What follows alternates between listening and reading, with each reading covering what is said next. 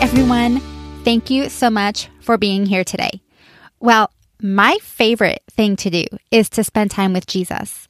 But if I'm being completely honest, sometimes I have a hard time explaining to him how I'm feeling, and sometimes I have a hard time hearing from him. Now, I have found personally that having a good cup of coffee and a notebook has helped me. So I would like to welcome you to the Coffee and Jesus podcast. Now, in this community, we will spend time together by reading the Bible, asking questions, challenging ourselves, and celebrating our victories. I'm your host, Jamie Crozier. I am a full time pastor, a wife, a mother, and friend. My life is crazy busy. I have learned that my coffee time with Jesus helps me to relax, focus, and most importantly, to love others. So grab a cup of coffee and even a notebook if you would like, and let's spend some time together. This is the Coffee and Jesus podcast.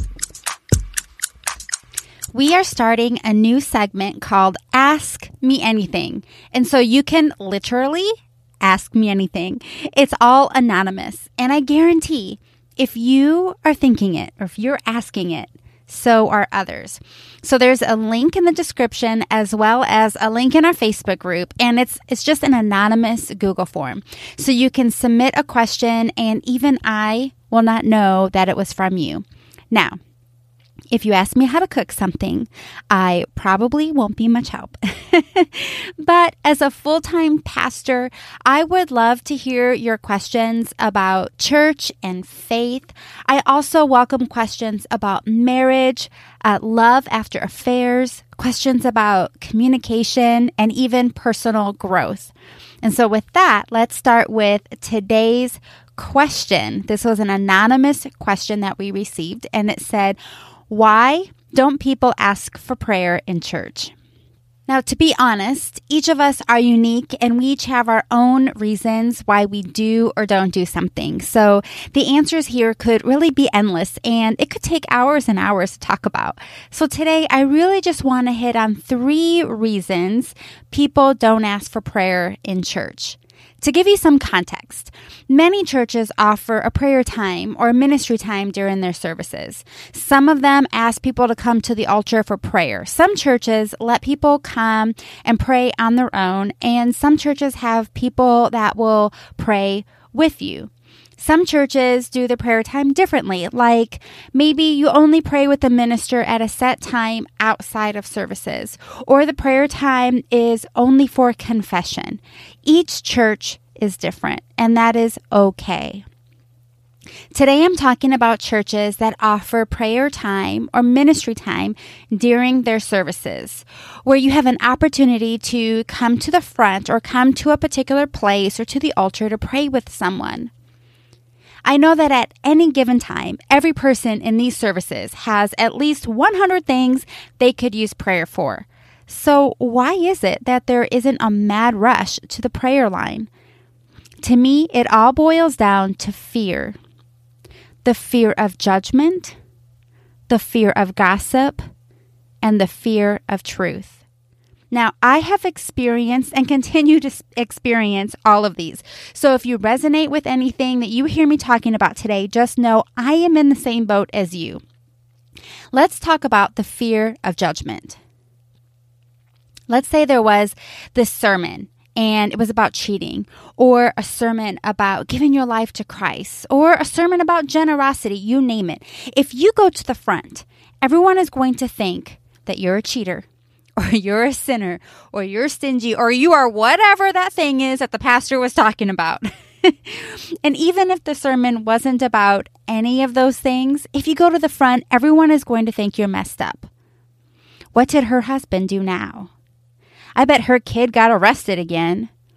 He's probably confessing about his drinking problem. We've all seen him at the bar. Only people who have hit rock bottom go to the front for prayer, right? Okay, here's the fact either people are thinking these things or they aren't. Let's say they are. I want you to picture the person or the type of person in your mind that you think is thinking these things about you if you go to the front for prayer. So you got them pictured? Okay. now, what do you think their life is like? If you think it's perfect, you are 100% wrong. No one's life is perfect. And if someone thinks their life is perfect, then they have bigger problems than the ones that you need prayer for. The people who actually think these things have their own problems. The difference between you and them is that you are getting prayer and support, and they are not. I want you to think again about these people. Think again about the type of person who might think these things about you or, or other people if they come up for prayer. The people who, who, you know, judge others. You got them back in your mind? Okay. Now, I can guarantee you that actually less than 50% of these are actually judging you. They're not thinking about you at all. Either they have their own issues to think about, or they're just happy for you and inspired that you are getting prayer. Now, I'm going to say something kind of strong here, and I just, I mean it with love, okay, guys? I mean this with so much love. Are you ready for it? People are not thinking about you. They just aren't. I can't tell you how many times someone has said something to me like, Well, I'm sure you've heard about my fill in the blank, whatever it is. I'm sure you've heard about my separation, or I'm sure you've heard about my kid being suspended from school, or I'm sure you heard about my latest test results. The list goes on. And sometimes I feel bad when I say, like, I really have no idea what you're talking about. Sometimes I feel like maybe I should have known. But most of the time, I don't know. I, I have no clue what they're talking about. And when I tell them that, the resounding response I hear is, Oh, I thought for sure people were talking about it. Well, they weren't. They aren't. People are not talking about you. They are not judging you. They have enough going on in their own lives, or they are actually just good people. Let's give people the benefit of the doubt, okay? But what about the people that are? so, yes, I, I will agree that some are. There is that small percentage of people who are judging you. And uh, they're judging you for getting prayer, and they are assuming the worst. And my question to you is so what? What if today, what if Sunday is the day that God wants to encounter your life and give you freedom? Are you really going to miss out on that because so and so is going to judge you for walking up to the prayer line for ministry? Really?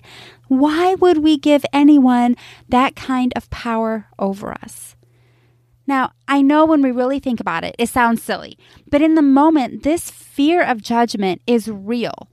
It's so real that it paralyzes us. I've been there. My heart is pounding. I know I need prayer. And the preacher practically called my number out without even knowing it, but someone super glued my feet to the ground. I can't move them if I've tried. I've been there. In those moments, I want you to think about the girl on the other side of the room who really needs prayer for her addiction, and today is her day for freedom, but she's scared to be the first one to go to the ministry line. Go for her. Or think of the man in the back of the room who is ready to propose to his girlfriend, and he really wants someone to pray with him for courage and to be a good husband, but he doesn't want people to think that he's going up for something else. And he's thinking, man, if only someone else would go too. Go for him. Think of the 90% of the people who will genuinely smile as you go up for prayer because inside they're cheering you on and they're praying for you in their hearts. Think of the freedom and the breakthrough that God has for you and the power of prayer. Go for you. So, the fear of judgment can keep us from getting prayer at church. And we also have a fear of gossip. I think this is especially true when churches offer a prayer line with a team of people who can pray with you. And you're not just praying with the minister, but like ordinary people. Because everyone knows that the minister would never gossip, but ordinary people will, right? I'm being sarcastic. Okay, so here's the truth everyone is capable of gossip. It doesn't matter if you tell the minister, if you tell the person on the prayer line, or if you tell the Pope himself. Everyone is capable of gossip. Now, my hope is that churches communicate regularly with their prayer team and their ministers about the importance of confidentiality. But even if they do, gossip may still happen. However, I do want to say it doesn't happen as much as you think. Here again, let's give people the benefit of the doubt before we ourselves judge them. I want to tell you two true stories without breaking confidentiality. One time, a good friend of mine came up to me one day and gave me an update. It was an update to a situation that I knew nothing about. Then she told me that she just assumed that because she had gone up to prayer for this uh, the other week, that I would know about it as a pastor. But it was my pleasure to let her know that I didn't know anything about it and that people don't even tell the pastors what is discussed on the prayer line unless they have asked permission first. I was super proud of our prayer team that day. Here's another story. I had someone meet with me to let me know that they were leaving the church. And the reason was because they had prayed with someone in confidence, and the person told me what happened. I was so confused. So I, I asked for more information. And they told me that at ministry time at church, I went on the stage and I had said something that I felt God was highlighting to me. I said, I felt like someone in the room is struggling with this certain thing and that God wanted breakthrough for you today. It was the exact thing that this person had prayed about with someone else. Now, I was super excited to tell her that I really had no previous idea. I did not know this was something that she was struggling with. I didn't know that she had prayed with someone about it, but that is how much that God loved her. God loved her so much that God would place that exact situation on my heart to let her know that He was running after her he was trying to reach her and he wanted to heal her. She didn't believe me. I was so sad. But at the same time, again, proud of our team for their confidentiality and super excited also because then I knew I had really heard from the Lord. Will someone that you pray with talk about what you prayed for? Well, either they will or they won't. I'm assuming that 99% of the people on prayer teams genuinely just want to pray for you and with you and will not intentionally share anything that you pray about. The 1% that might, again, let me ask you the question so what?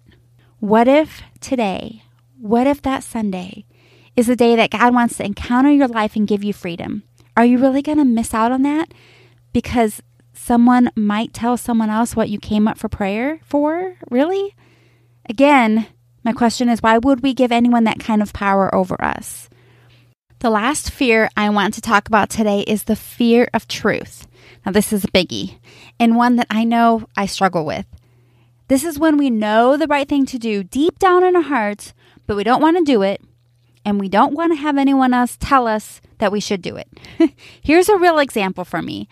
I didn't get prayer when I felt really stressed out because I knew that I was too busy. And I had the fear that the person praying for me was going to tell me that I need to take something off my plate. And I'm just not ready to do that. Yeah, that was me just last month. And this was me 13 years ago. I didn't go out for prayer about my failing marriage because it wasn't a secret that I had a boyfriend. And I wanted prayer, but I didn't want to hear the truth about my actions or my choices. So, there's a few things I want to tackle here about the fear of truth. First, it isn't actually the responsibility of the person praying for you to give you advice or to point out flaws. There's a difference between hearing wisdom from God and praying it over you versus simply pointing out our flaws and giving us personal advice. If you're in a situation where you know you are making poor choices, you can simply ask the person to pray for you to make better choices. You don't even have to tell them what you're doing. Uh, maybe ask them to come alongside you and pray for things like strength, wisdom, endurance, and forgiveness. Second, sometimes people aren't making great choices and they don't even know it. For whatever reason, they're they're blind to their choices. They genuinely don't think they're doing anything wrong, but if you know you're making poor choices, I think you're more accountable to them. And where there is more accountability, you have two choices. You can keep doing what you're doing or you can make a change. And both have greater impact for you than the people who don't even know they're making poor choices. When you know you're making a poor choice and you keep making that choice, I think the consequences are greater. But on the flip side, when you know you're making a poor choice and you walk in front of the congregation to the ministry line for prayer, you are spitting in the devil's face, and the love and grace of God will be poured out so generously in your life. You will be completely amazed. So do not let the fear of truth steal the grace that God has for you. So, we've talked about three fears that keep us from getting prayer at church the fear of judgment, the fear of gossip, and the fear of truth. But I also want to leave you with a suggestion get prayer for good things. Celebrate what God is doing in your life. Just like I pointed out earlier, that we all have 100 things we need prayer for, we also have 100 things that we can thank God for today. We should be praying with our brothers and our sisters not just for the things we need, but in gratitude for the things we have. If we all made it a habit of getting prayer in celebrations, I believe that these three fears we talked about today will be overcome by so many people. People will see what God has done and they don't want to miss out on it. Now, that's the kind of FOMO I can be okay with. As we close today, I just want to say thanks to the person who sent in this question. It really did give me some things to think about, and it also helped me look at my own prayer life. This podcast episode inspired me to take seriously the call that God has given me to pray for others, and it encouraged me to get prayer more often. I hope that it's done the same for you. If you know someone who has their own fears, maybe about receiving prayer at church, would you share this podcast with them? I would also love to hear if you think there are other reasons why maybe people don't go up to the front to get prayer. You can continue this conversation in our Facebook group. Just search Coffee and Jesus to find us. And before you go on to the next podcast in your playlist, I would love for you to think about your own questions. There's a link in this description in our, and I'll post it in our Facebook group. But you can anonymously ask your question there in that form, and we might just use it as a podcast topic. Thanks for being here today. Enjoy the rest of your week. I'm Jamie Crozier, and this has been the Coffee and Jesus Podcast.